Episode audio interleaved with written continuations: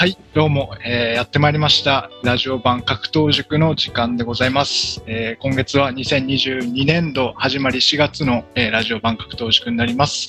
えー今月もドヤ塾長よろしくお願いいたします。皆さんこんにちは格闘塾土屋ですよろしくお願いしますはい。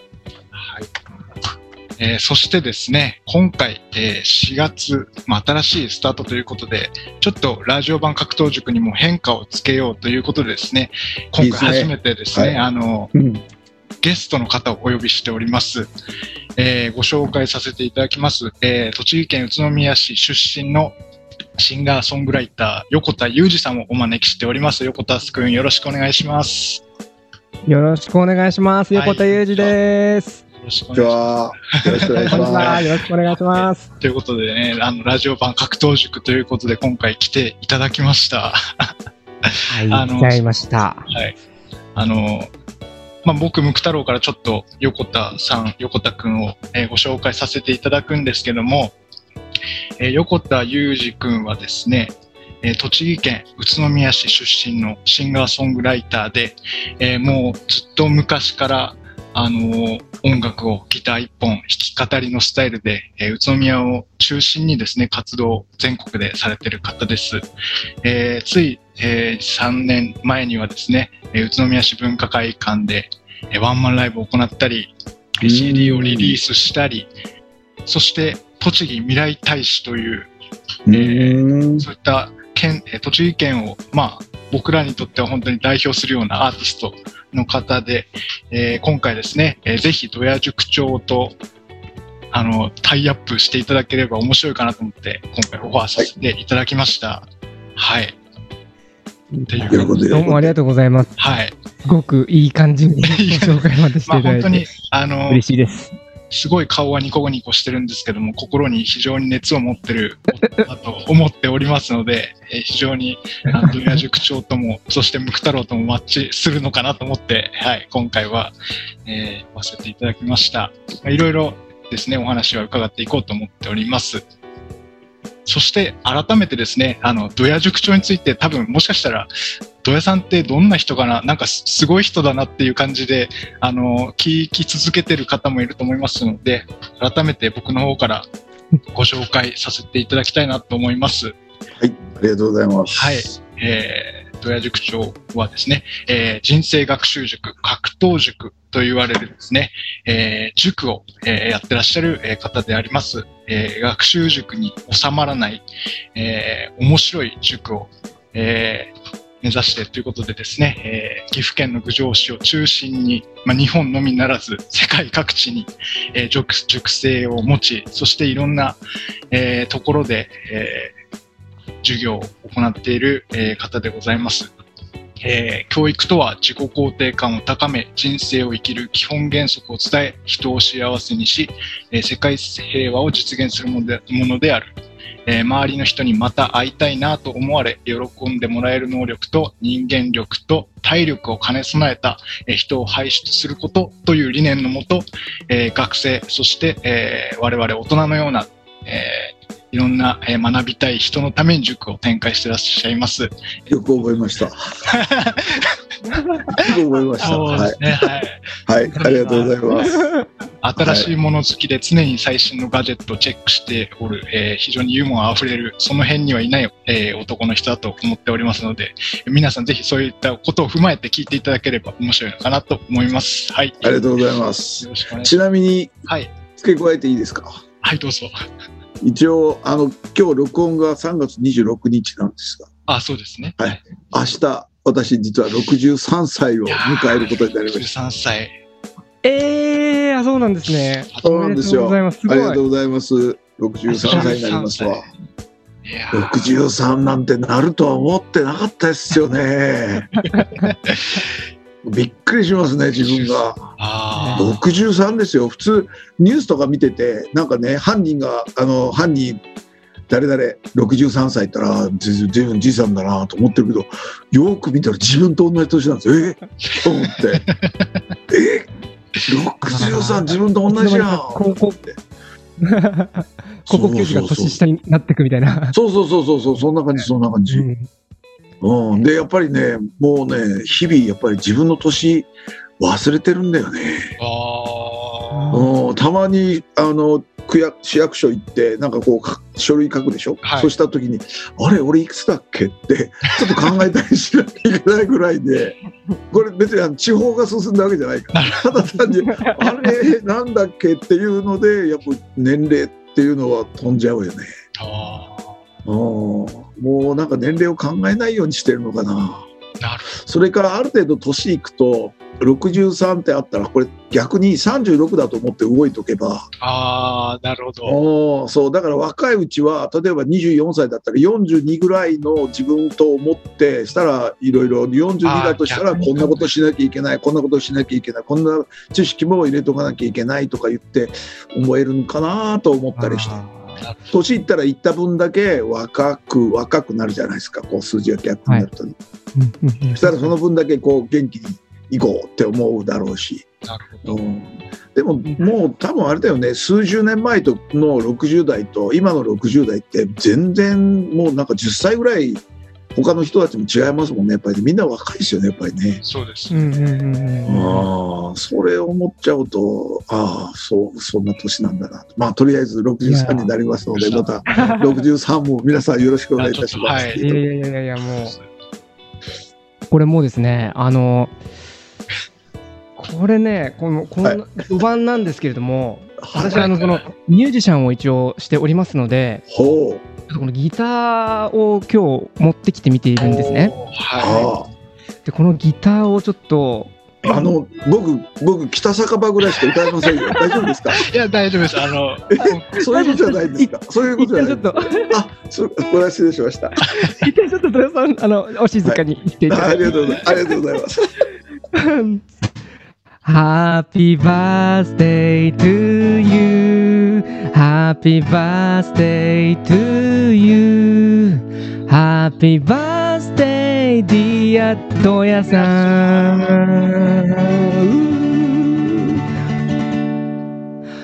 Happy birthday to you. まます。ありがとうございますい。や嬉しいね。そう。うん、ありがとうございます。こういう時ちょっとちょっとギターが弾けるとあの、あのね少しだけ。ギターってこれもう何年やってるんですか、初めてギター持ったのいくつぐらいなんですか？えーっとあでも僕割と多分そんなに遅くえー早くなくて、え大学生の時ですね。アコギ自体は大学1年生の時に初めて持ってその前は高校生の時に高校生バンドいわゆるなんか、えーもう友達と一緒に組むみたいなのをはいはいはいはいやってたんですけどその時はエレキギターを1本初心者用を買ってちょっと趣味で家に置いとくみたいなえ感じでしたね僕の場合は。その今使ってるギターって何本目ぐらいなんですか、これはえー、何本目ですかね。音音楽家の人っていうかミュージシャンってギターってどれぐらいこう変遷を持った変遷があるもんかなと今ふと思ったんですけど。前数えたんですけどね。十分これも10本ぐらいはいってるのかなとは思うんですけど。うーん。そうか10本目ぐらい。10本。ああそうですね。13 12、3本目ぐらいですかー、ね。あ、そんなに。へー。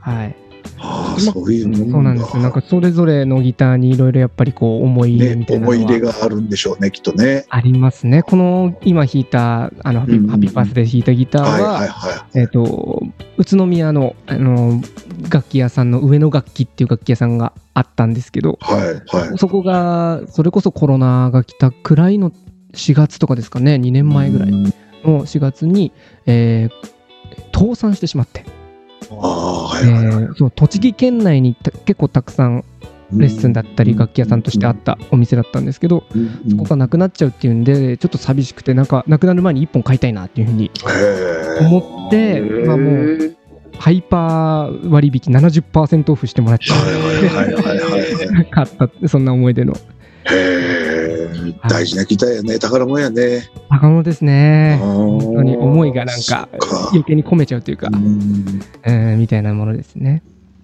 はい、そっか。はい。ということで、今回はですね、えーまあ、僕を含め3人でお送りするんですけども、今回、そんな、えー熱いミュージシャン、横田さんからですね、えー、除夜塾長にご質問があるということで、はい、はい。どうぞ。はいな、なんなりと。いいですか？えーそれこそ、あの、土屋さんと、あの、ムク太郎くんと、この間、顔合わせで、また、ね一度、一度、はいお話しさせていただきましたけど、うんあの、それこそ、あの、さっき話してた話ですけど、土屋さんご自身が、もう自分の年を忘れるぐらい、めちゃめちゃ若いなっていうふうに、あの、見えててま、見えてまして、はい。で特に、その、うん。マインド的な部分が、うん。気持ちがもうとてつもなく若いなっていうふうに感じてるんですけど、うん。なんか自分ご自身で若いマインドを保つために心がけているようなことってあったりするんですか、えーっとね、心がけているかどうかはわからないけど、まず、まあ、あのね、うんと、自分と同じ年の人たちと比べたときに、はい決定的に違うことが一つあるなと思うんですよ。はいそれは何かっていうと、えーっと、時の流れって、過去と現在と未来って3つに分かれるじゃない。で、えーっと、年いくと、過去と現在と未来の割合が変わってくるんですよ。年いくとどういうことかっていうと経験が多くなるので思い出が増えるつまり過去のことが多くなって現在と未来がの話が小さくなるんです。なるほどですね。それが年いったことなんですよ。昔はなっていう話はしたらブワーッと話せるんですよ。うんでも今のこと今のしたら何してるんですか？いや昔は俺さ甲子園行ってこうでああでこんな活躍したんだよ。みんなよく聞きますよね、ああそうですか。っつってその話してる人がお腹がぼっこり出てうん。それでもう階段登るのもひいひい言ってたらこれそんなこんな夢みたいな話してんだなこの人ってなって今はそんな状況になっちゃってしたら甲子園から今までの間でどんなことがこの人の人生にあったんだろうって思うぐらいになっちゃうでしょ？ですも若い人って経験してることが少ないから思い出が少ないんですよ。うん。で現在と未来の話がすごく多いはい。10代なんて未来の話しかないじゃんぐらいでしょ？本当ですね。でも60代になって周りの連中になると未来の話をする人がだいぶ減ってくるわけ。どちらかというと現状の話をするわけ。定年が退職してそれで退職金が思ってたよりも出なくてねで老後がねって言って未来の話は老後の話になっちゃうわけさ。うんそれでそこの中で現在と未来の話がすごい実少しずつ小さくなってくる、はい。うん、でもでも若い連中はどういう話をしてるかっていうと絶対に現在よりもできたら未来の話だよね。未来の話俺さ将来こうやりたいんだよね。あれやりたいんだよねっていう話をしてると絶対に若々しく感じる。うん、だから年いった人たちっていうか年齢を経た人は絶対に未来に希望を持って未来の計画を立ててそれをみんなに話すこと。そしたらそれを聞いてた人が人それぞれ人生っていろいろ違うからこうどっかにこう種をまくみたいなものであそういえば土屋さんこんなこと言ってたよなって誰かがパッと思い出してくれたらあしたら連絡が来てそういえば昔土屋さんこんなこと話してましたよね。俺さ例えばこの前会った人がこんな人なんだよっつってあその人ぜひつなげてっていうことでこう道がぶわーっと広がったりするわけ。はい。だから思い出の話だったらそれ自慢話になっちゃうわけさ。自慢話って人から一番嫌われる話なんだよね話の中で。したらやっぱり我々が若くいろうっていうかやっぱり先を見て先をワクワクドキドキ楽しもうと思ったらどうするかって言ったら現在の話をすることと今何をやってるんですよ今こういう状態なんですよっていうことと未来には今のだって現在の延長線上が未来なわけだから今こういうことをやって、未来にはこんなことやりたいんですあんなことやりたいんですっていう話をたくさんできる人がやっぱ若い人だと。それは年齢が関係なく若い人だと、うんだから必ずこれからの生き方の一つとして思い出の話ばかりをするのではなく今何をやっているかっていう話、プラス未来の話をどれだけ大きくできるかっていうのがその人が本当に若く生きてるのか年老いて生きてるのかの大きな大きな違いなんじゃないかなっていうふうに思ってる。なるほどですね。うん。うん。えーあの素晴らしい考え方ですね、本当。なんかこう過去に出会ってきた人たちも、はい。それは出会ったのはもちろん過去だけど、うん。その人たちを、えーまあ本当にさっきつなげるみたいな話うん。うん。うん。されてましたけど、はい。それつなげたらもうそれはもう先の未来のことしか待ってないですそうよね。そうそうそうそうそうそうああなるほどです。自分の体験って限られてるから、はい。うん、限られてるからだから人間って本読まなきゃいけない。うん本を読ん、で想像して仮想体験をするわけです。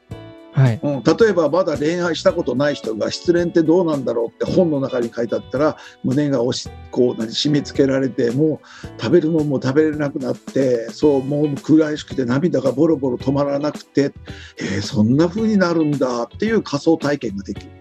はい。で人間って経験自分が経験できることって本当に小さい。でもでも他の人の人生は生きられない。でもそれを仮想体験できるのが読書であり映画なの。それをたくさん見ることで自分のそういう経験を疑似体験をどんどんどんどん広げていくわけ、はい。そして自分も同じように年をす、えー、と減ればいろんな体験ができるからそしたらそこでもっと人間がどんどんどんどん大きくなってもっともっと深くなって魅力的な人になっていくっていうそういうシステムだと思うんだね。この世の中のシステムって。はあ。うん。だから本を読んだり本を聞いたりもう、うん、それからあと本映画を見たり、うん。うん、そう映画の中には人の感情がいっぱい入ってるから、こんなことやったら人はこう思うんだよねっていうのが本の物語の中にも入ってる。それをミステリーを通して読んだりそうそれをなんか普通のこう純文学の中で読んだりもしくは時代小説江戸時代を舞台にしてその人の心の動きを読んだりとかしてみんなそこであの疑似体験をたくさんする。だからたくさん本を読んでる人はやっぱりはい。感性が豊かな人が多いと思うし、うん。うん、かあの人の本当に見えないところまでなんか手が届くっていうかそういうところまでやっぱ分かるっていう人はやっぱり疑似体験もしくは体験をたくさんしてるんだと。なるほうんうん他の人が見てきた世界とかうん。時代とかうん。景色を自分のに投影してるというか、そういうこと、まあそういうこと、そういうこると。そうそうそう、うん。模擬体験ができるわけ。それで本を通して、もしくは映画を通して。なるほど。え、土屋さんがうん。い、いあの、まあ、今、今で大丈夫です。今好きな本とか、なんか、ここの本で変わったとか、の本にも、本、本で変わったね。もともと好きでしたか？読書はい、あのね、うん、昔高校生の時に最初に勧められたのが星新一っていう人がいて、あ、ショートショート？ショートショートなの。あれを読んで、は短い間で、ぷこんな面白いことがあるんだって、そこから入ってったんですよ。はあそこからいろいろ読むようになって、俺初めて本を読んで泣いたのが武者の工事実篤の友情だったわけ。それを、そう、あの、布団の中に入りながら読んで、こうやって書いて、うわこんなに泣けるんだ、本って、と思ってのが一番最初かな。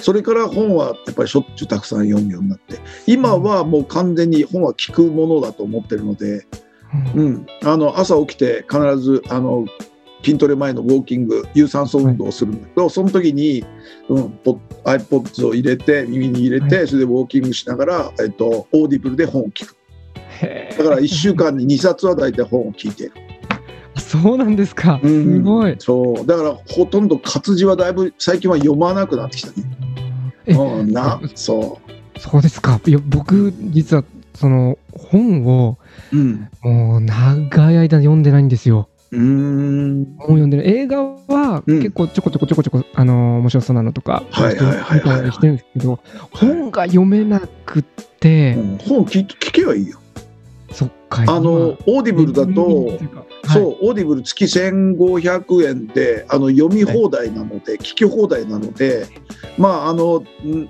あの数は限られてるけどでもはい。あのちゃんとあれだよあの声優の人とかアナウンサーのプロの人がちゃんと読んでくれるので、滑舌もちゃんとしてるし、なるほど、聞きやすいね。むっちゃ聞きやすいですよ。うん今はもうはいはいあの、絶対いいサービスよ。ううん、走りながら本当そうですよね。そう歩きながら。走りながらはあんまり言葉は入ってこないと思うけど、うん、歩きながらだったら入ってくるよ。あそうですか。うん、オーディブルはおすすめおすすめうん。そうそうそうそうそう。そうですね。うん音楽はそうあの自分のこう気持ちを上げたりするときすごく必要でしょ？だから自分の、そうこういう気持ちの時にはこれこういう時にはこれって大体音楽が決まってるんだけど、はい。うん、でもあとはやっぱりあとは耳から耳から聞くっていうのがすごくいいいい、うん、オーディブルってすごく使えるんじゃないかなと。そうか、うん。目で目からこう入ってくる本の、まあ、文字でうん。出てくるのも、まあ、まあ言ってみれば結局その頭で理解してそういうことそういうことそういうことそういうこと。ですもんね。まあ、耳からでも同じことをやってる。同じ同じ。最初ちょっと慣れがいるかもしれないけどでも、はい。うん、でも絶対に慣れすぐ慣れると聞き慣れるんだ、ね。そう、逆にその音楽を僕なんかはやってて、うん。その文字で読むっていうのは、まあ、音楽どっちも同時がなんか一番ベターみたいなはいはいはいことをやっぱ思ってたんですよね。その今って歌詞カードっていう文化がもうなくなっちゃいましたけどほとんど。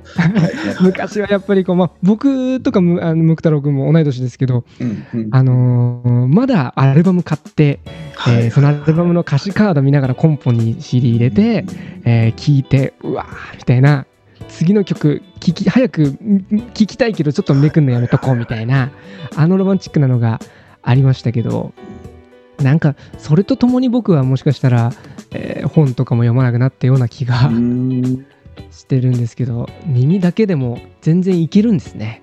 うん全然いけるし本とかをやっぱり読んだりするともっと感性が豊かになるような気がするな。うん、たくさんいろんなものを読んで、はい、うん、やっぱり感じることが絶対にあると思うからそれを文章化したりだってそれを曲にしたりとかいっぱいたくさんできると思う、そうですね。うん、だからああいうこうなんていうかな例えば絵を見て感動する。そしてそれを曲にする。はい景色を見て感動する。それでそれを曲にする。それで本を読んで感動して曲を作るっていうのも全然ありだと本当ですね。ちょっとやってみたいと思います。そういろんな物語がそうみんなの頭の中にできてて作家さんの頭の中にあってはい。こう来るかっていうなんかもうそこでもうぶわーっと泣いたりと感情を揺さぶられるようなお話を作るというあのストーリーテラーの人たちの、はいうんあれはすごいなっていつもね感心しながらいっぱい読んでて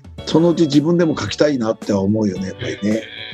えーそれ土屋さんが書いた小説とかすごい読んでみたいですね。あの内容としては気合だ気合だっていうばかりではなくやっぱり過去のあの恋愛のラブストーリーとか、おお。はい、なんかそういうのもちょっと入れてみたいですよね。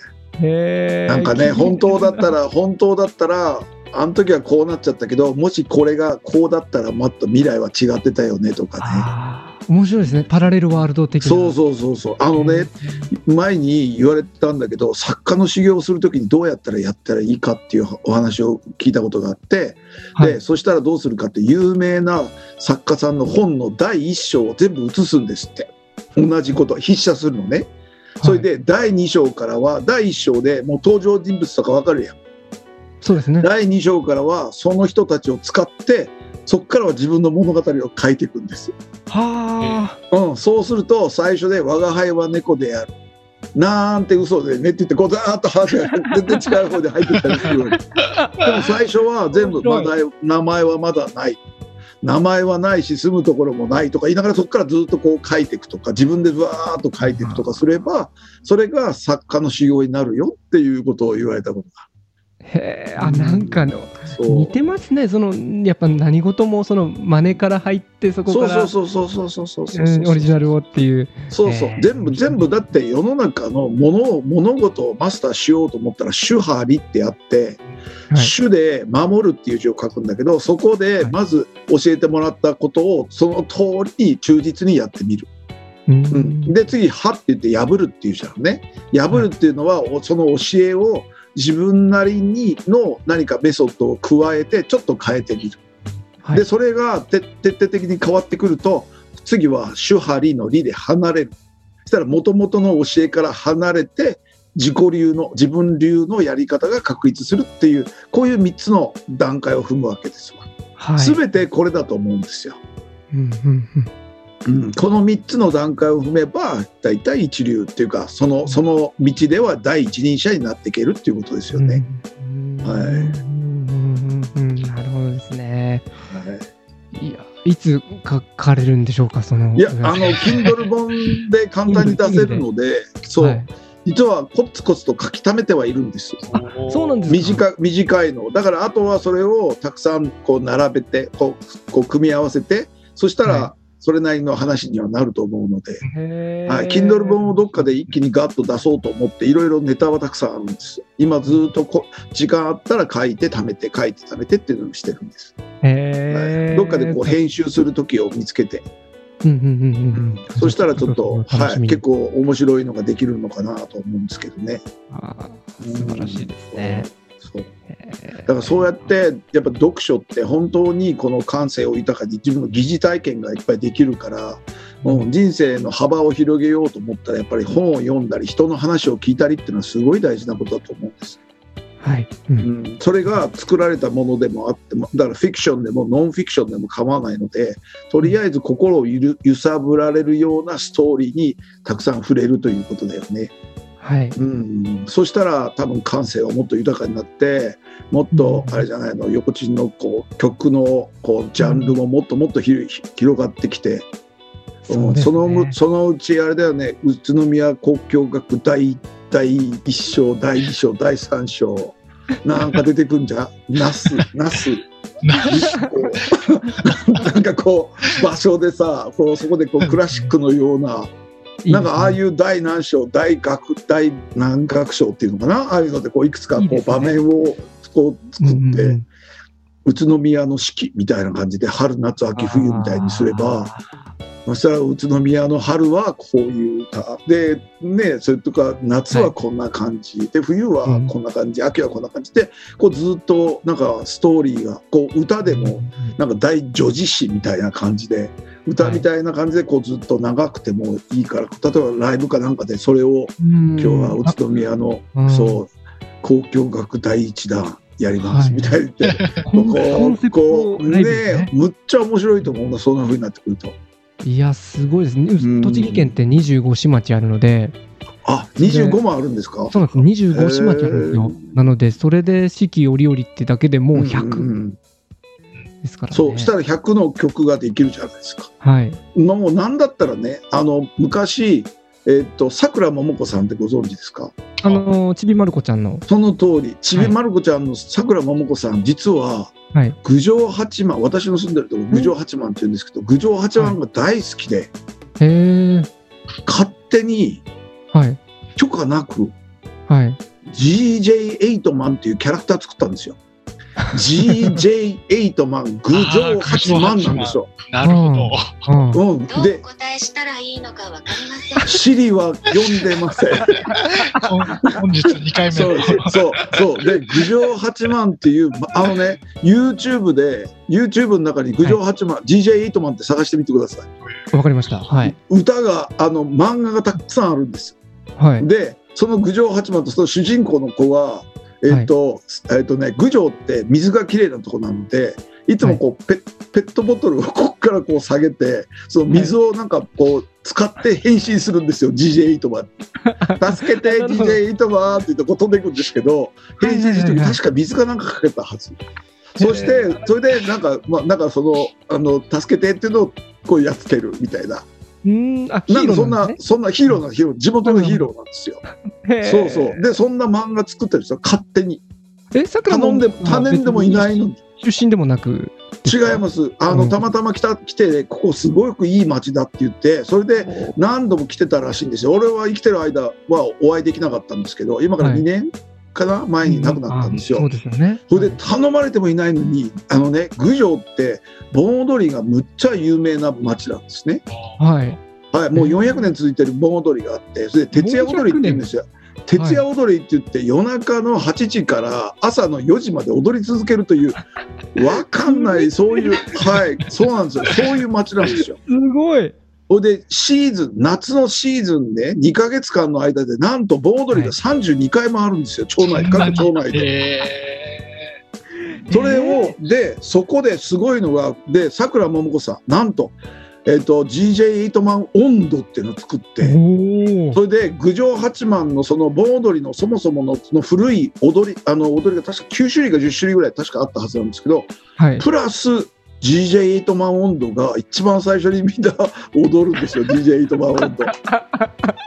それを踊って、そうそれでさくらももこさんが郡上八幡が大好きでいてくれたことに感謝してって言って、えっと踊りの一番最初にエイトマン温度をみんなで踊って。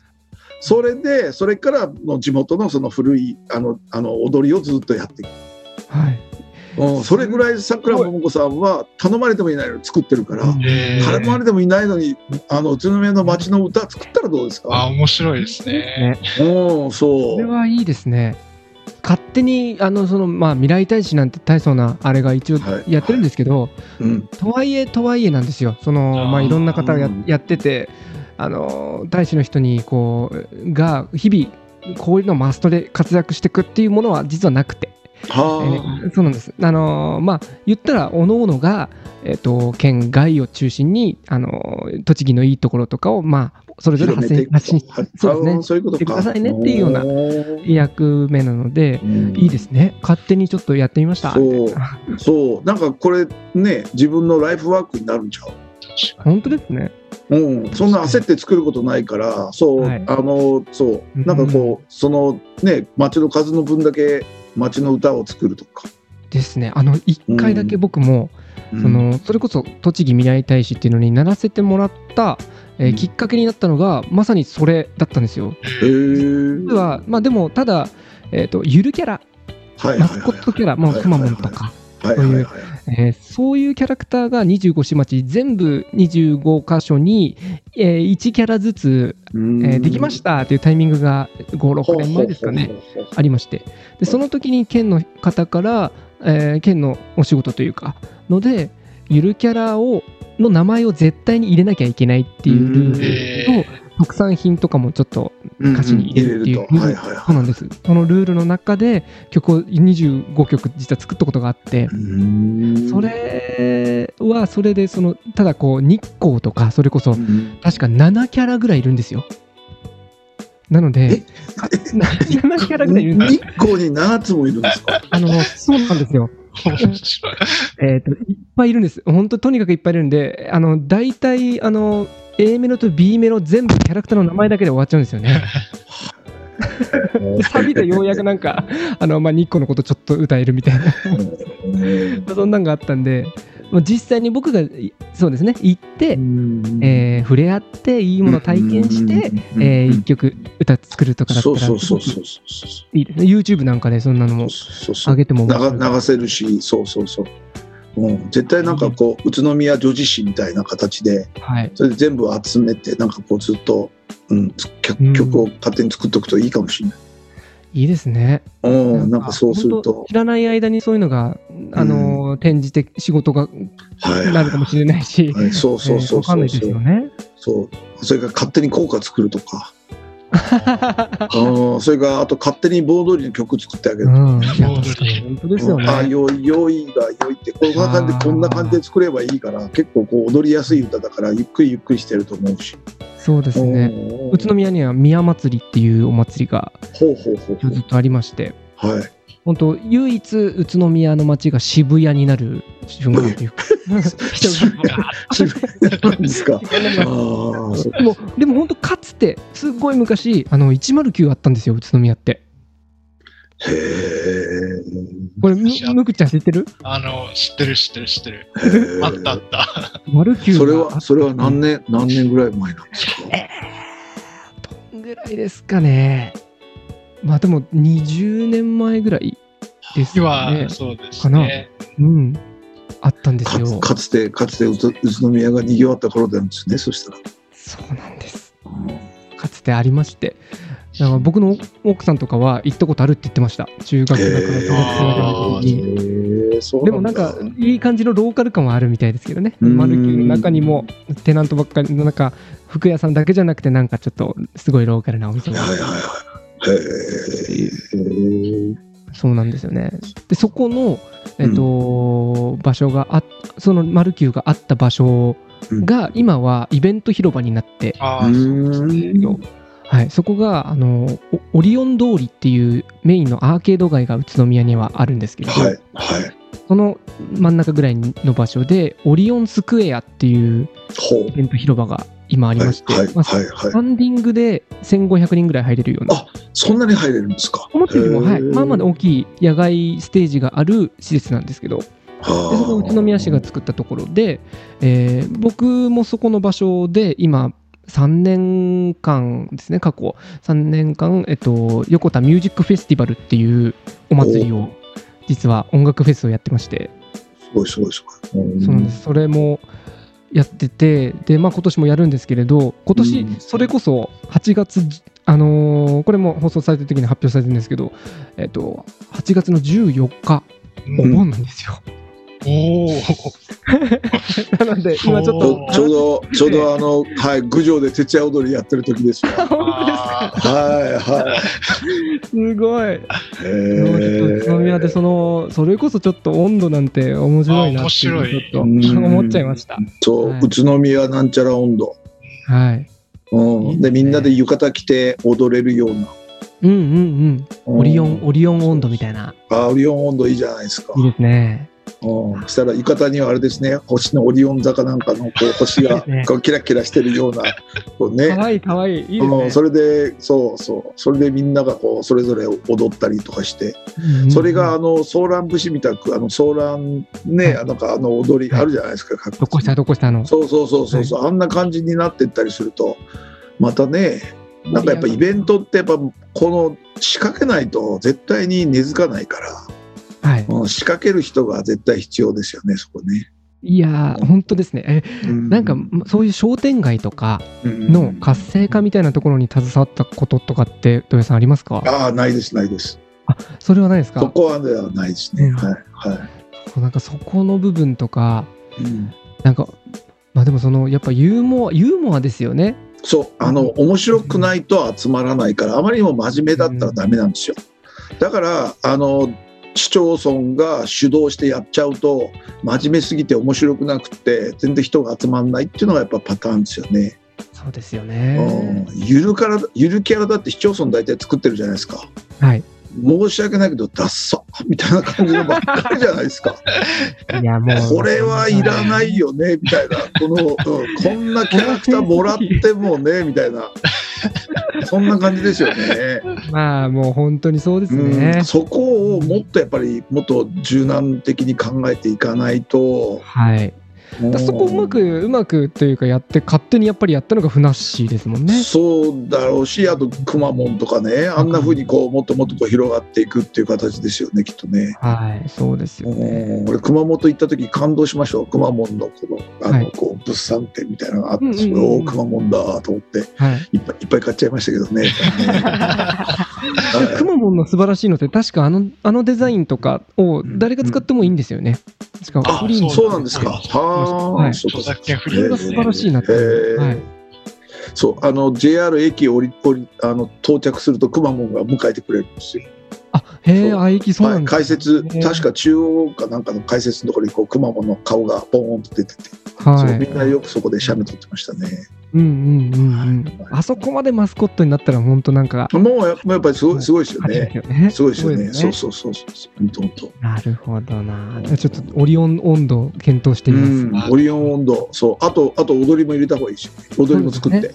地元のなんかダンスダンスチームとか、うんそういう人たちとかあの、あとやっぱり、えっ、と、見に来る人は結構、あの、人口比を考えると結構お年寄りが多いので、いお年寄りに、あの、トワイスを踊らせようと思ったら体がガタガタになるので、やっぱりゆっくりとしたちょんちょんがちょんみたいな感じの踊りやすい、誰でも踊れるっていうのを、やっぱ盆踊りって大事なんですよね。みんな参加するから。だからしたら結構、やっぱりあの上の年齢に合わせた踊動きにしないと。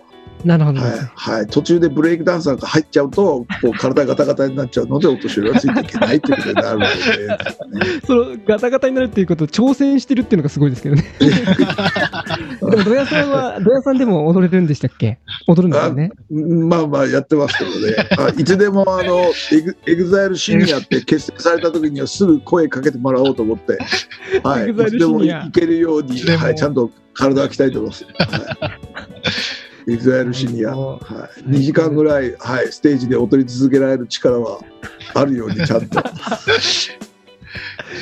ですよね。63歳じゃないです、それは。その体力。さんさん36です。あ大丈夫です。あそうかそうか36だ。36です。36から大丈夫です。そうです、そうです。そうです、そうです。すごいですはいねう。んそうですよね。だからその、えーそのイベントの告知はもっとしなくていいんですか？あー、すみません。いいですか？そしたら。はい、はいえっと全然全然ぜひぜひ。ありがとうございます。それこそこの放送が4月1日からの放送をやってますけども、この4月1日に初めてちょっとその横田ミュージックフェスティバル2022年の今年初のクラウドファンディングをえーやることになっておりまして、今日からですね、その4月1日からスタートで、えークラファン1ヶ月間、この4月30日までですね、えーやろうと思ってまして、ちょっとまあこれをやろうと思ったのも今まで2019年から、えー初めてやってで2020年になってもうすぐそのコロナが来ちゃったので、えーなかなかこう思い描いてたのとはちょっとろあのーなんていうんですかねこう違う方向で、えー作っていかなきゃななんて思いながら試行錯誤して2020、2021去年もなんとか開催はできて。で今年はまあなんていうんですかねウィズコロナ的なところというか、うんうんまあ、もちろんきちんと気をつけて消毒だったり検温だったりとかは、えーバッチリやりつつもディスタンス取りつつ、えーあのーきちんと音楽を、えー正面から受けて、うん。でもう生の音楽をいろんな人に楽しんでもらおうっていう、えーところに原点回帰というかそこ強くやりたいんですけどもうとにかく人をあの呼びたい。あの集客にきちんとこうこだわりたいっていう、今までは多分継続してやっていくことに、えーまずはうん毎年やらなきゃやらなきゃっていう感じだったんですけど今年は本当にちょっと気合を入れて、うん。えー集客頑張ろうと思って、えーまだちょっとやったことなかったですがクラウドファンディングやってスタートしてみました。はい。うん。えー目標で言うと、えー満員で1500人スタンディングだと、まあ本当ぎゅうぎゅうなのでそれだと。なので1日を通してお昼ぐらいからやるんですけれど1日通して2000人ぐらいは合計でこう行ったり来たりああの帰ったりもあるかもしれないですけど、ー2000人ぐらいを動員したいなっていう目標がそんなです。ね。へいー。それで本当にオディオン通りというアーケード街の商店街の真ん中ぐらいにありまして昔は僕らが、えー子供の頃、まあ、20年近く前ぐらいはそれこそちょっとあのーなんていうんですかね中学生ぐらいで行くのドキドキするうんような場所だったんですね。にぎわってるしちょっとある種子供からしたらちょっと怖いなぐらいの感覚もあった場所い。そのぐらい多分若いも人たちとかもたくさん出歩いてたしうんお店も盛り上がってたしだと思うんですけどただそれが地元の新聞にえその後ですよね、えシャッター街シャッターシャッター街になってしまったみたいな記事が載ってでどんどんどんどんお店が閉めてって、えーそれこそ大手のチェーン店のまでどんどんどんどんマクドナルドとかもあったのにそれがなくなったりとかっていうことがあってちょっとこれはまずいよなって。でもあのみんななんとなくやばいなっていうのはありつつもかといって大きな仕掛けを多分やっていく人っていうのはもしかしたらいなかったのかもしれなくてっていう状況がある中、まあ、僕もその全国で音楽をやって、うんえー宇都宮に住みながらいろんな街に行って音楽やってたんですけれどその中で、えー好きになった街僕が好きになったうん。うわいいなって思った街って漏れなくその街のこと好きな人たちが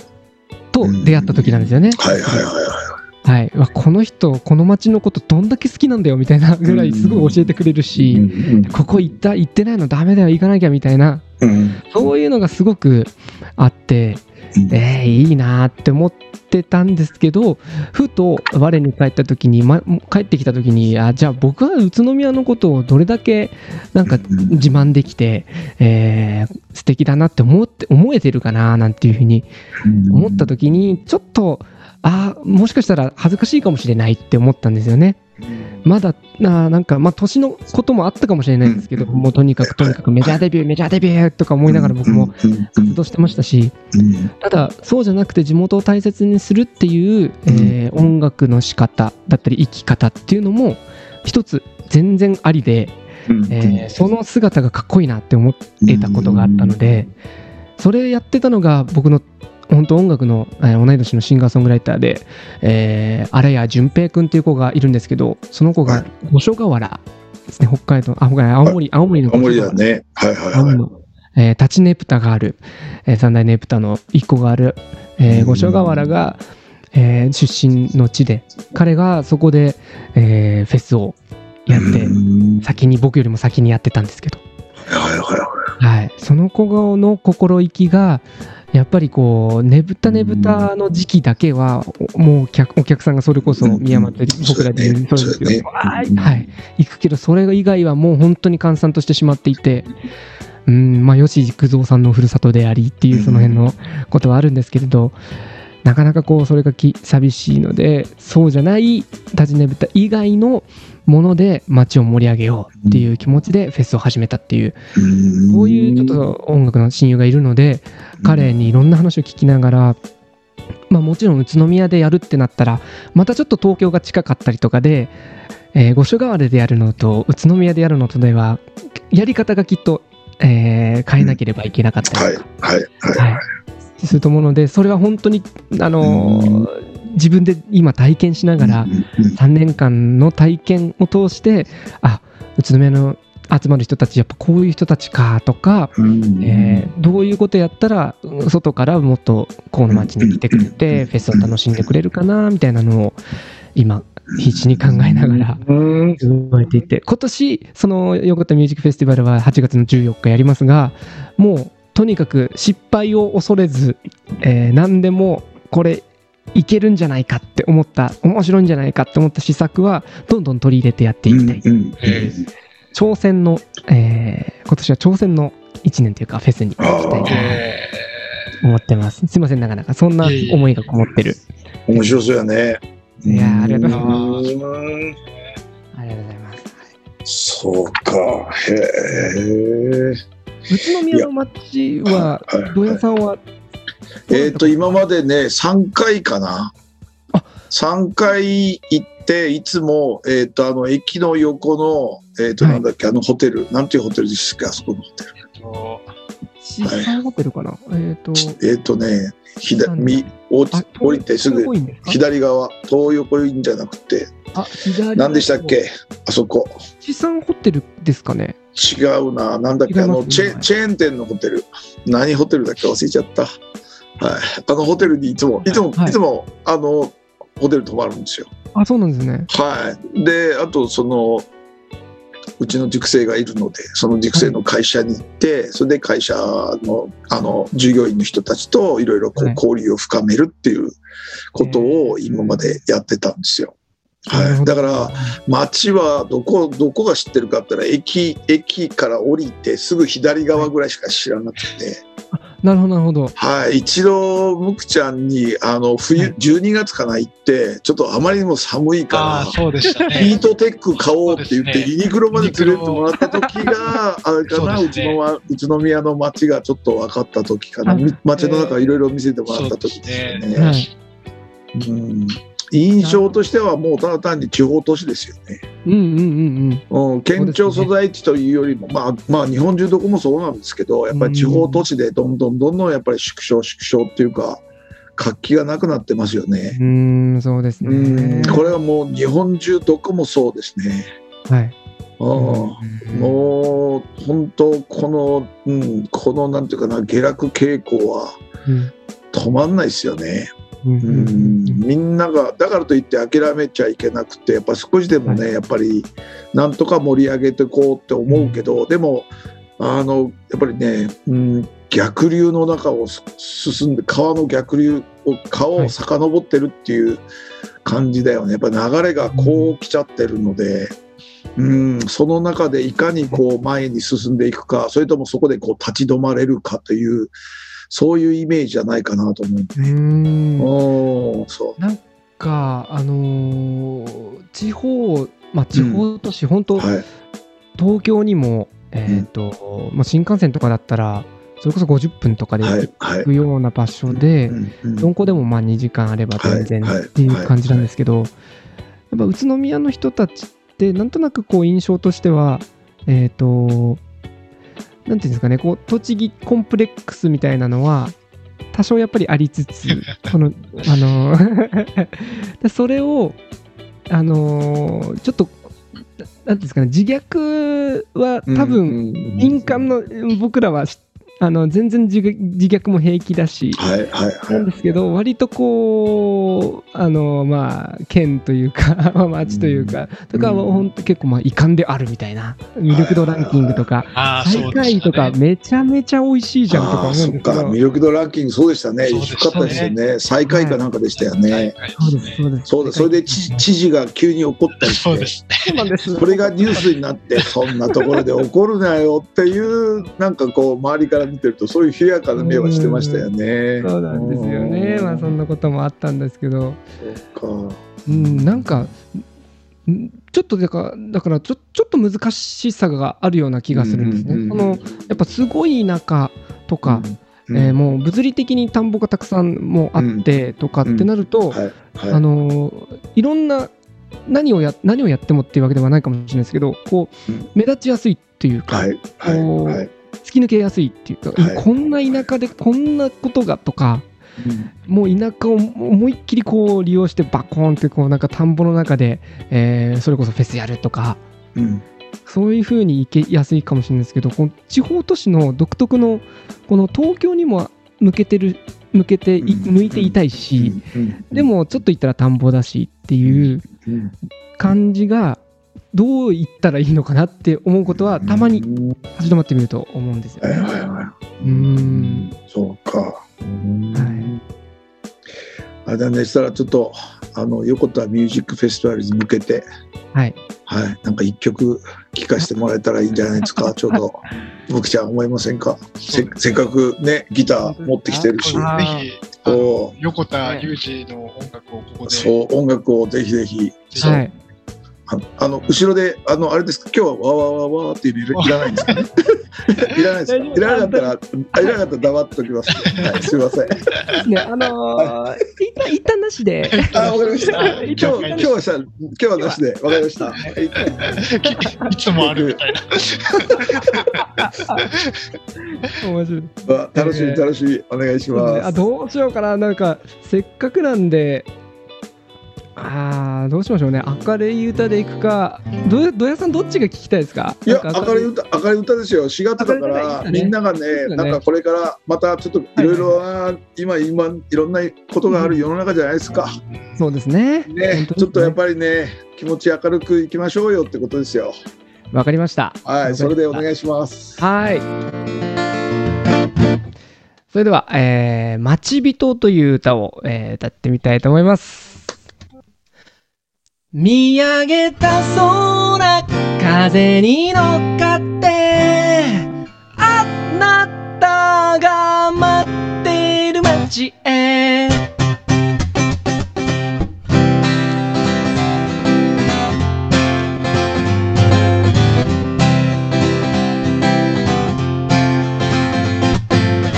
このまっすぐな道速度を保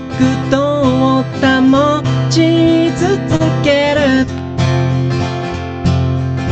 高校生のように僕はどこまでもいけそうな気がしてこぎ出す。主人公になった。シャララララ。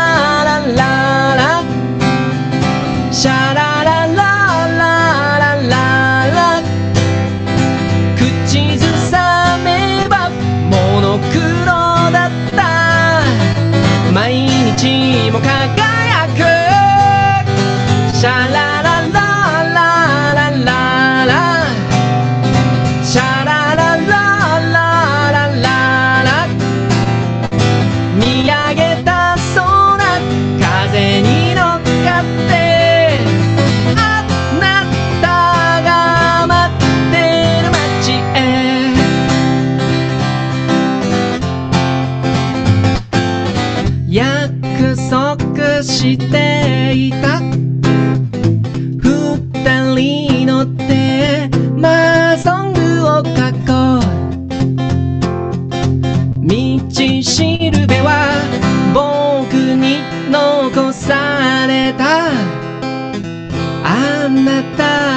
た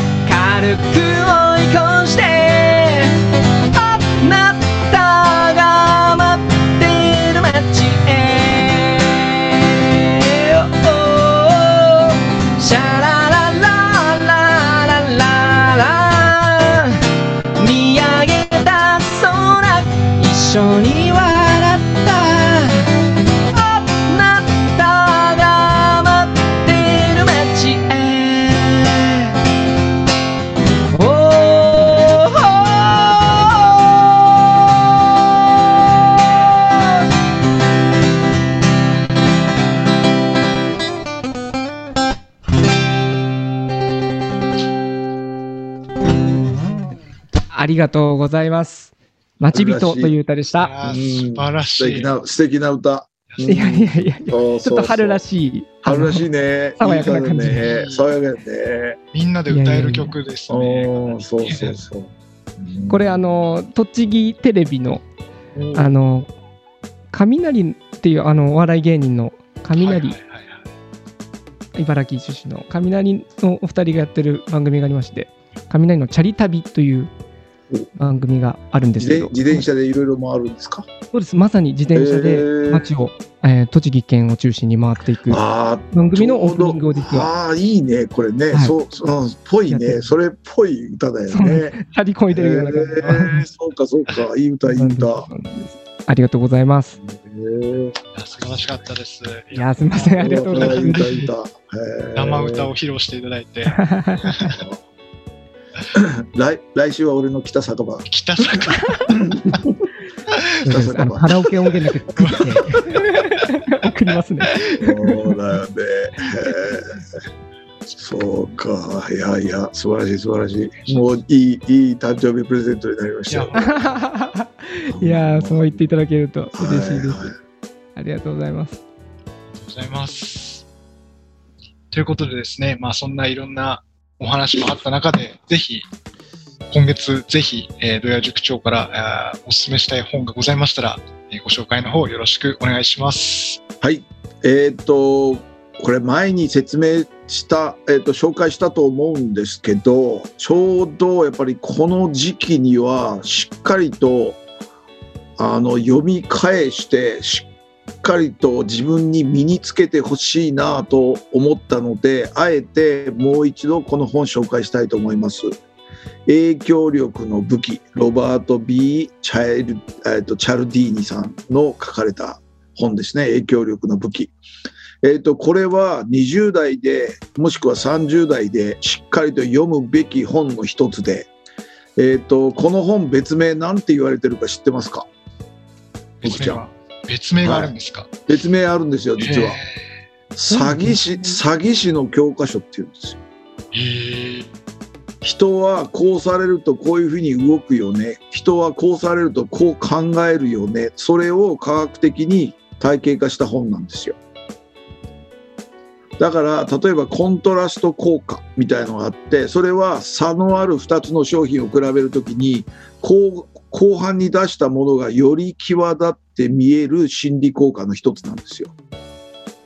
うん、それとか例えばみんなの力といって人は集団に流されやすくみんなイコール正しいと思ってしまってるんですだから例えば、えーと、結婚式場で少しでも安く、えーと、収めたいなと思って相談に行ったにもかかわらず、えー、結婚式場の方が皆さんそうされてますよって言うとしたらそうしようかって言っていらないお金をどんどんどんどん使っちゃうっていうのがあったりするんですよ。えー、怖いはいそうやってこの本っていうのは悪意を持つ人が使うと恐ろしい内容なんですが正しく使えば騙されることを避けたり人間関係を円滑にできる書籍なのでこの本は徹底的に学ぶべきだと思うんです。いろんなところで使えます。相手を口説く時にも使えます。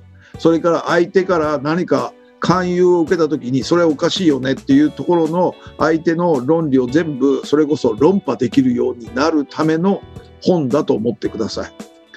例えば今だと,、えーと、マスコミを見てくださいどんなニュースが流れてますか？今だとまだ実は、えーと、3月26日の段階では、えーと、ウクライナ戦争とよあ呼ばせてもらいますけど終わってません。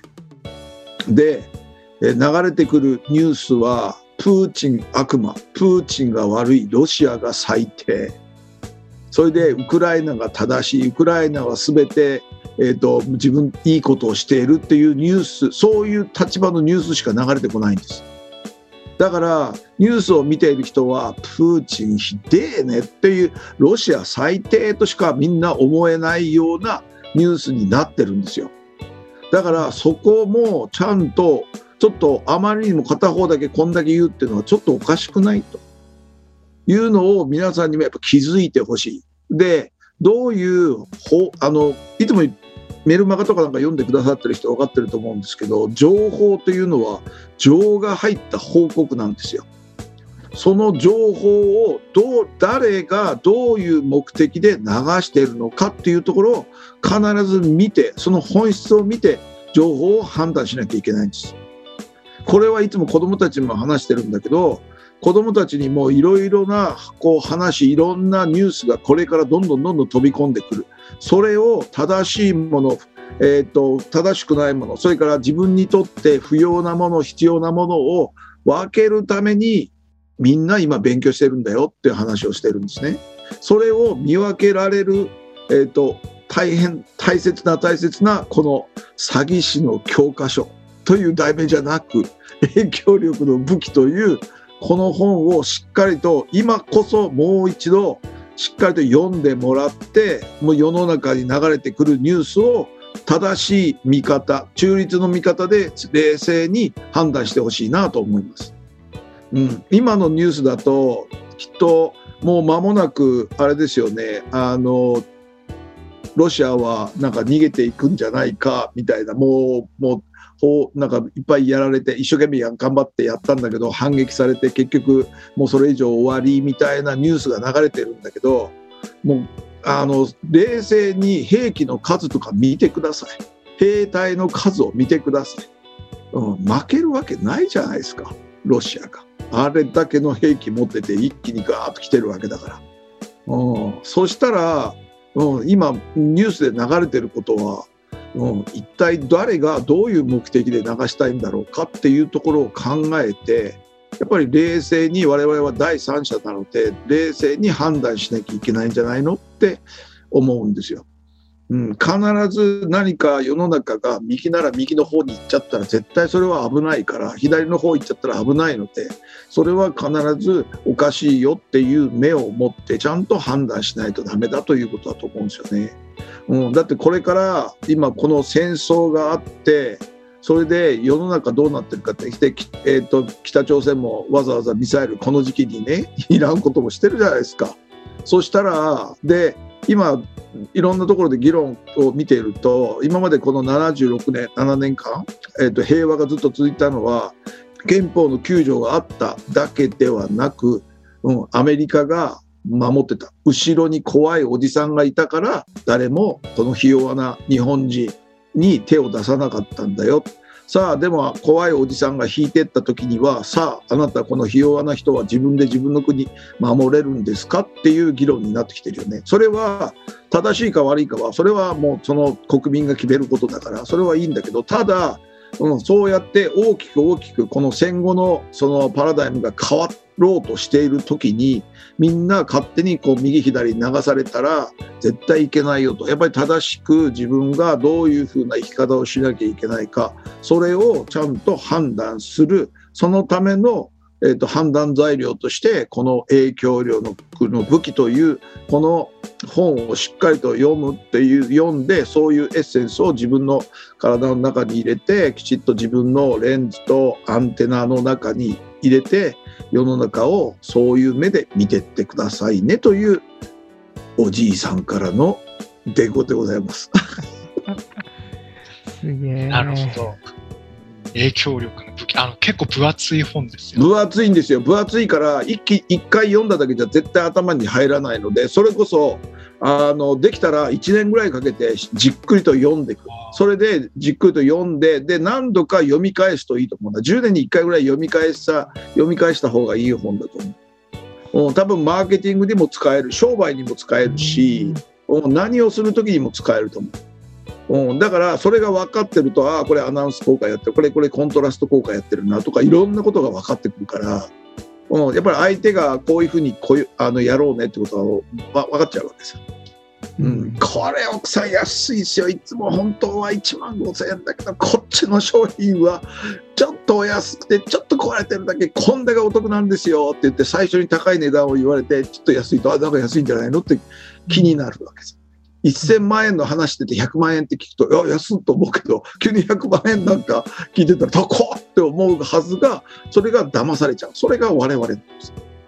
うん、だからそれをうまくちゃんとそういうことをやそういう考えでやってるんだなってことをやっぱ見抜くっていうことがすごく大事なことだと思う。これから、うん、特にこれから世の中って絶対混沌としてくる。もっともっと混沌としてくるからその中で自分たちをちゃんと自分が楽しく、うん、やっぱりニコニコとやっぱり生きててよかったなっていう生き方をするためにはどうしたらいいかっていうことをやっぱりしっかりと考えていかないとただ単に世の中に流されて右行ったり左行ったりザザザザザザってこう動いていか生きかねないからね。そうなると本当に自分の生き方って何なんだろう。自分の幸せって何なんだろうっていうことが分かんなくなっちゃうと思うのね。それは絶対もったいない生き方だと思うから自分がどういう生き方をしたいのかということを今本当にここで考えとかないとこれからやってくるちょっと大変な時代が来ると思うんですよこれから先。うん、まああの具体化は分かんないけどもう必ず地震は来るじゃないですか。うん、東あの東海東南海地震は来るだろうしそれで東京直下の地震もあるかもしれない。うん、それでそれに、まあ、東海の地震が来ると大体富士山噴火する。それはもう必ず来るっていう前提で進めなきゃいけない、うん、それで今戦争がある。で円安になってるんですよ。円安ってことはどういうことかっていうと円の力が落ちてるってことなんですよ。今大体120円ちょっとぐらいですか。昔は100円だったんですよ。100円1ドル100円で買えたのが今120円出さなきゃダメなんですよ今、えーと、留学生のあの昔の塾生とかいるんだけどみんな泣いてますよね。昔あんだけで買えたのが今こんだけ出さなきゃいけない。こんだけの価値しかない。って言って。ということは我々が物を買うときに買うときに120円出すって買わなきゃいけなくなってくるってことはどんどんどんどんやっぱりそれが値段に反映して高くなるし。でロシアからえー、と液化天然ガスを入れてたのがそれが今20%でしたっけ？入れてるの。それが今度切るっていうことでしょ？そしたらその分の2割どうするんですか？ってなるとそしたらどうしようか？今またらだからこそ計画停電とかなったりするでしょ？ちょっと地震が起きると。それで計画停電は起きなかったけどでもそれが一応計画されて、じね、停電するかもしれないよって話をしてるわけでしょ？そしたらたら今のまんまじゃダメだからどうする？そしたら止めてるものがあるよね。ああしたら安全なところから原子力動かそうっていうことになるじゃないですか。安全なところからっていや全部危険だから止めたのに安全なところからないでしょと。もうウランとかだって半減期が何万年ですよ。あのもう何万年ですよ。我々生きてないですよ。我々数百年ですよ、せいぜい生きて。100年です数数でないわ。100年ですよ、せいぜい。うんなのに何万年ちゃんとあの水かけてずっと保管しなきゃいけないんですよね。冷やさないと。そんなものを扱うんですよ。うん、ということは、これから先だけだってあの電気自動車とか、はい、うん自動運転とか、どんだけエネルギー使うんですか？本当ですどね。うやってエネルギー作っていくんですか？確かに。うんそれはちょっと無理じゃないんですか、当分。うん、っていうのもやっぱりこう未来を考えていくときにいろんなことをこう合わせて考えていかないとこれからだって特にムキちゃんとかそれこそ横ちんとかこれからまだはい何年生きる ?50 年から60年70年ぐらいは生きるわけでしょ？まだまだ30そこそこなんだから。はいってことは70年生きるとして、うん、iPhone ができてまだ10年しか経ってなくてこれだけ世の中が変わってんだよ。ということはこれから先どんだけ変わっていくかってことだよね。はいということはしたら我々はあの一般の庶民として考えておかなきゃいけないのは必ずどういうふうにならなきゃいけないか変幻自在な体質にならなきゃいけないんだよ。うんこれしかできないって言っちゃダメさ。必ずこれもあれもできる。うん、だからオアの生き方じゃなくて安堵の生き方で、うん、これもあれもいけますよっていう生き方をしていかなきゃいけないと思う。そうすることで何かあったらすぐに変わる。何かあったらすぐに動ける。うん、だからこそ風の時代っていうんじゃないのかな、きっと。風の時代っていうからそれだけ動かなきゃいけないっていうことなんでしょきっときっと世の中いろいろねなんか今日あれでしょなんかあの運勢運勢一万流え万流あなんかとんでもなくいい人あってるでしょ？一流宝くじ宝くじ買えとか言ったけど、そうそうそう、転写人と。うん。今日競馬全然当たんなかったけどね今日。あ明日稼がないかんなと思ってるけど。そうでも今日路上ライブやったんですよね。ああそうですか。やりました、やりました。そう。とりあえずやっぱりそうやって変幻自在の体質に自分自身をクリあこううこう変えるためにもたくさんやっぱこれから勉強していかなきゃいけないと思ういろんな勉強っていうのは自分の知らないことを知ることこれを続けていくってことがこのまた新しい年度が始まるけどこの先どうなるか分かんない。うん、なんかあのウクライナって穀倉地帯なのでそれで小麦粉がだいぶ減るだろうと。ということは世の中世界中の小麦粉の、えー、と収穫量がガンと減るので当然減るということは値段が上がる、うん、そしたら普通に食べてるパンが高級パンの値段になるっていうことですよね。パスタが食べれないラーメンが食べれないうどんが食べれないってだんだんだんだんそういう状況にななってくるかもしれない。そこんな時に地震が大きな地震が来て大変な被害が起きましたさあどうするんですかってことになってくるからこれから先を生きる皆さんは本当大変な時代を生きなきゃいけないと思うね。まあこれは日本列島に住んでる人たちの役回りだと思うんだけど何百年に1回何十年に1回それがたまたま今度来るよっていうことで、うん、だからそういう思いでそういう意識でしっかりと生きていかなきゃいけないと思うんですよ。うん。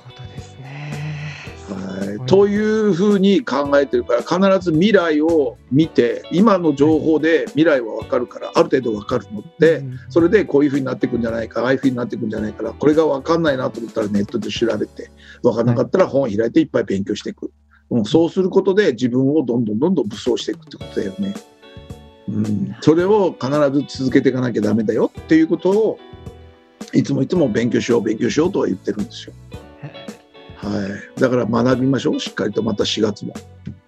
はい、ねそれしかないですよ。それで、あと体鍛えて、人間力鍛えて、自分の能力を鍛えて、で、新しいこと、新しいことをできる自分にどんどんどんどん変えていくんですよ。そのためには学ばなきゃダメ。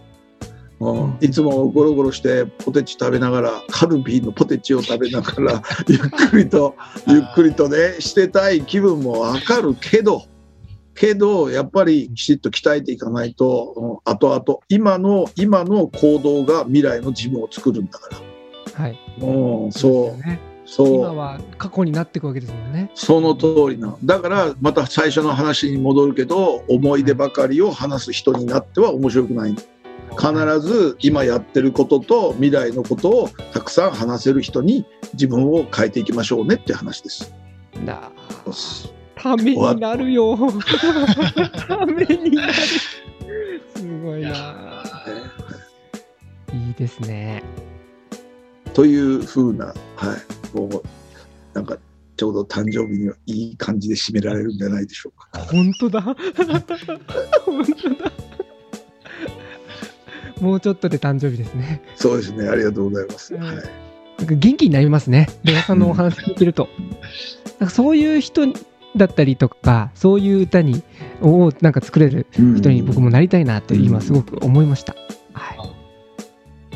元気出して、そう、本当に元もうね、アントニオ猪木じゃないけど、元気があれば何でもできるので、うんそう、ん元気なくても多分何でもできるんだよね。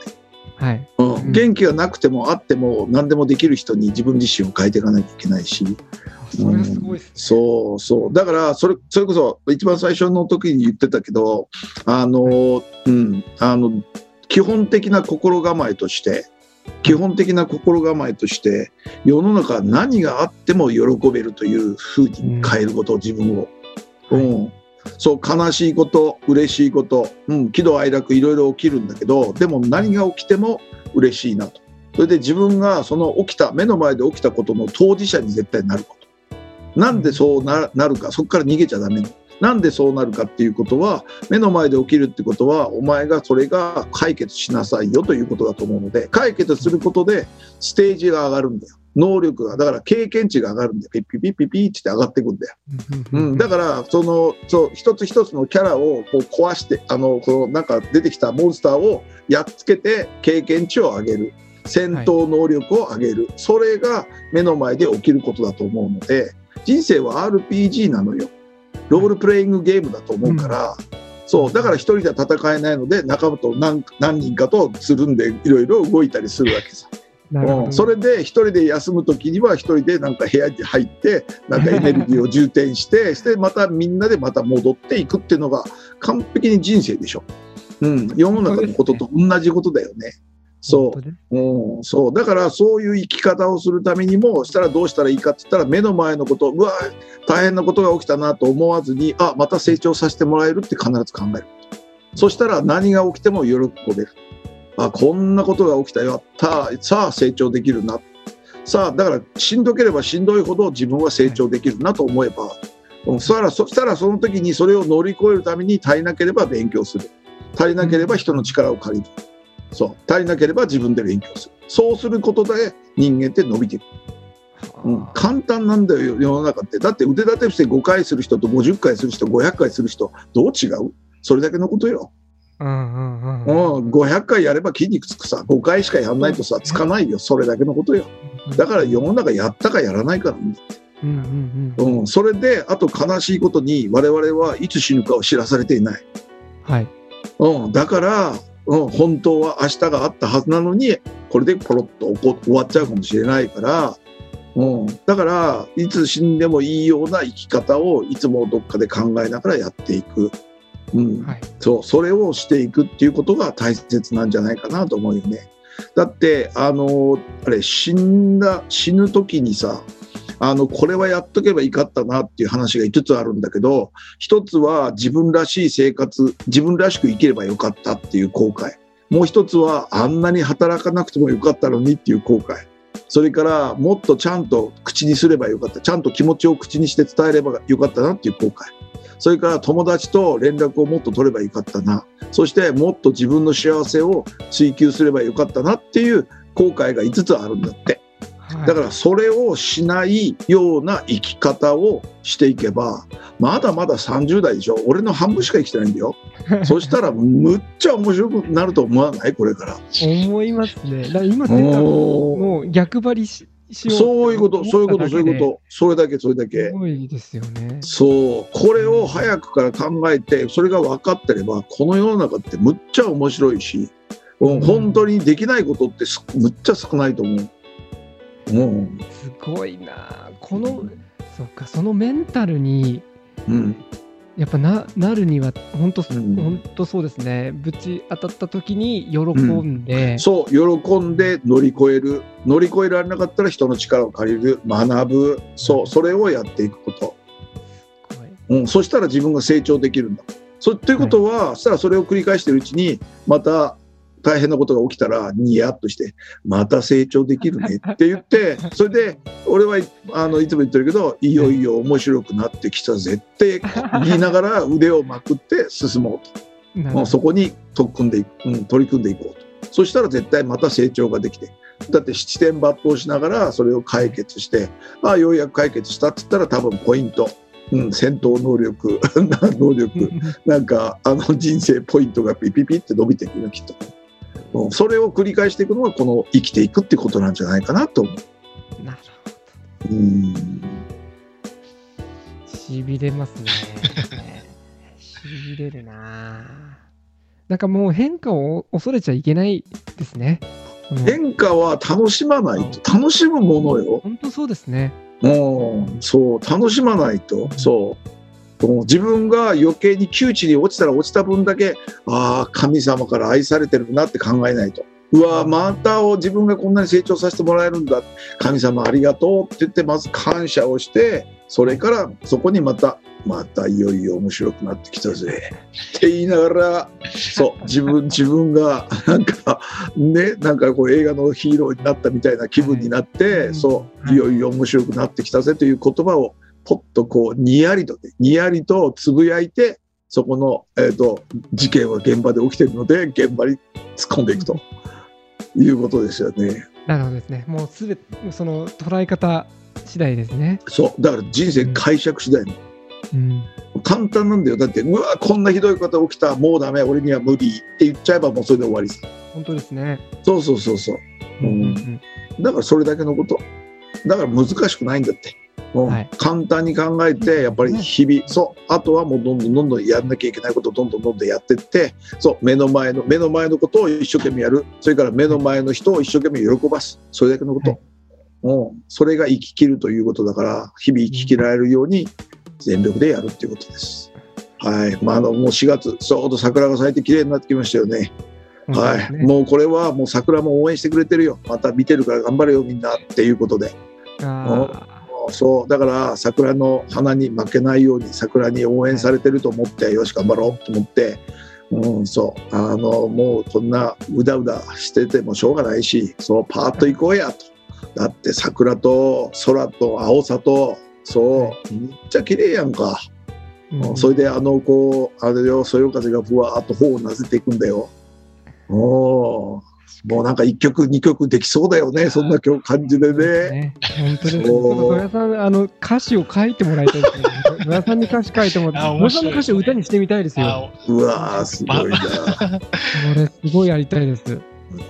あのいろんなバージョンでちょっと作りましょうよそうで。すね。そうですね。こう真ぜひぜひ面目、真面目、真面目バージョンバージョンと、なんかあのそうあのこれから頑張る人たちの応援歌みたいの欲しいよね。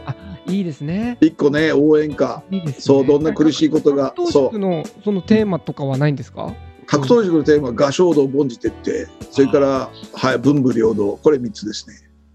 それから、そう、それからあと格闘塾5原則っていうのがあって、挨拶、返事、えっ、と、礼儀、あ挨拶、返事、感謝、思いやり、笑顔。まあうん、これを、これ大事。これを5つをちゃんとやっていく。そう。それからあと3本柱は、えっ、と、能力を鍛えること。それから、えっ、と、体力を鍛えること。人間力を鍛えること。うんはいうん。これで話させようと思ったら、また8時間ぐらい、また話できますけど。と いうことですわ。はい。いいなやドヤさんみたいな方がいるってことをどんどんどんどん、はいはいやっぱ知っていくことが、えー大切だなとあの思います。そうそですかのドヤさん以外の人たちはは 僕ありがとうございますありがとうございます本当に嬉しかったです。い。もう、はい。もう、ドヤじいと言われる年になりました。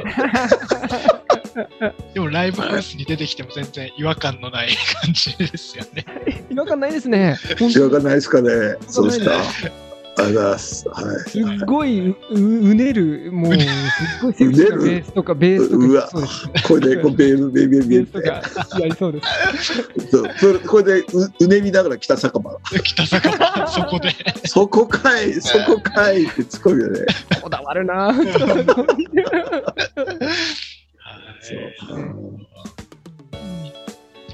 はい、とい。うことでですね、えー、まあ、新年度4月ということで、ラジオ版格闘塾やってまいりましたが、えー、この辺で、えー、今月は終わりにさせていただいたかな、いただきたいかなと思っております。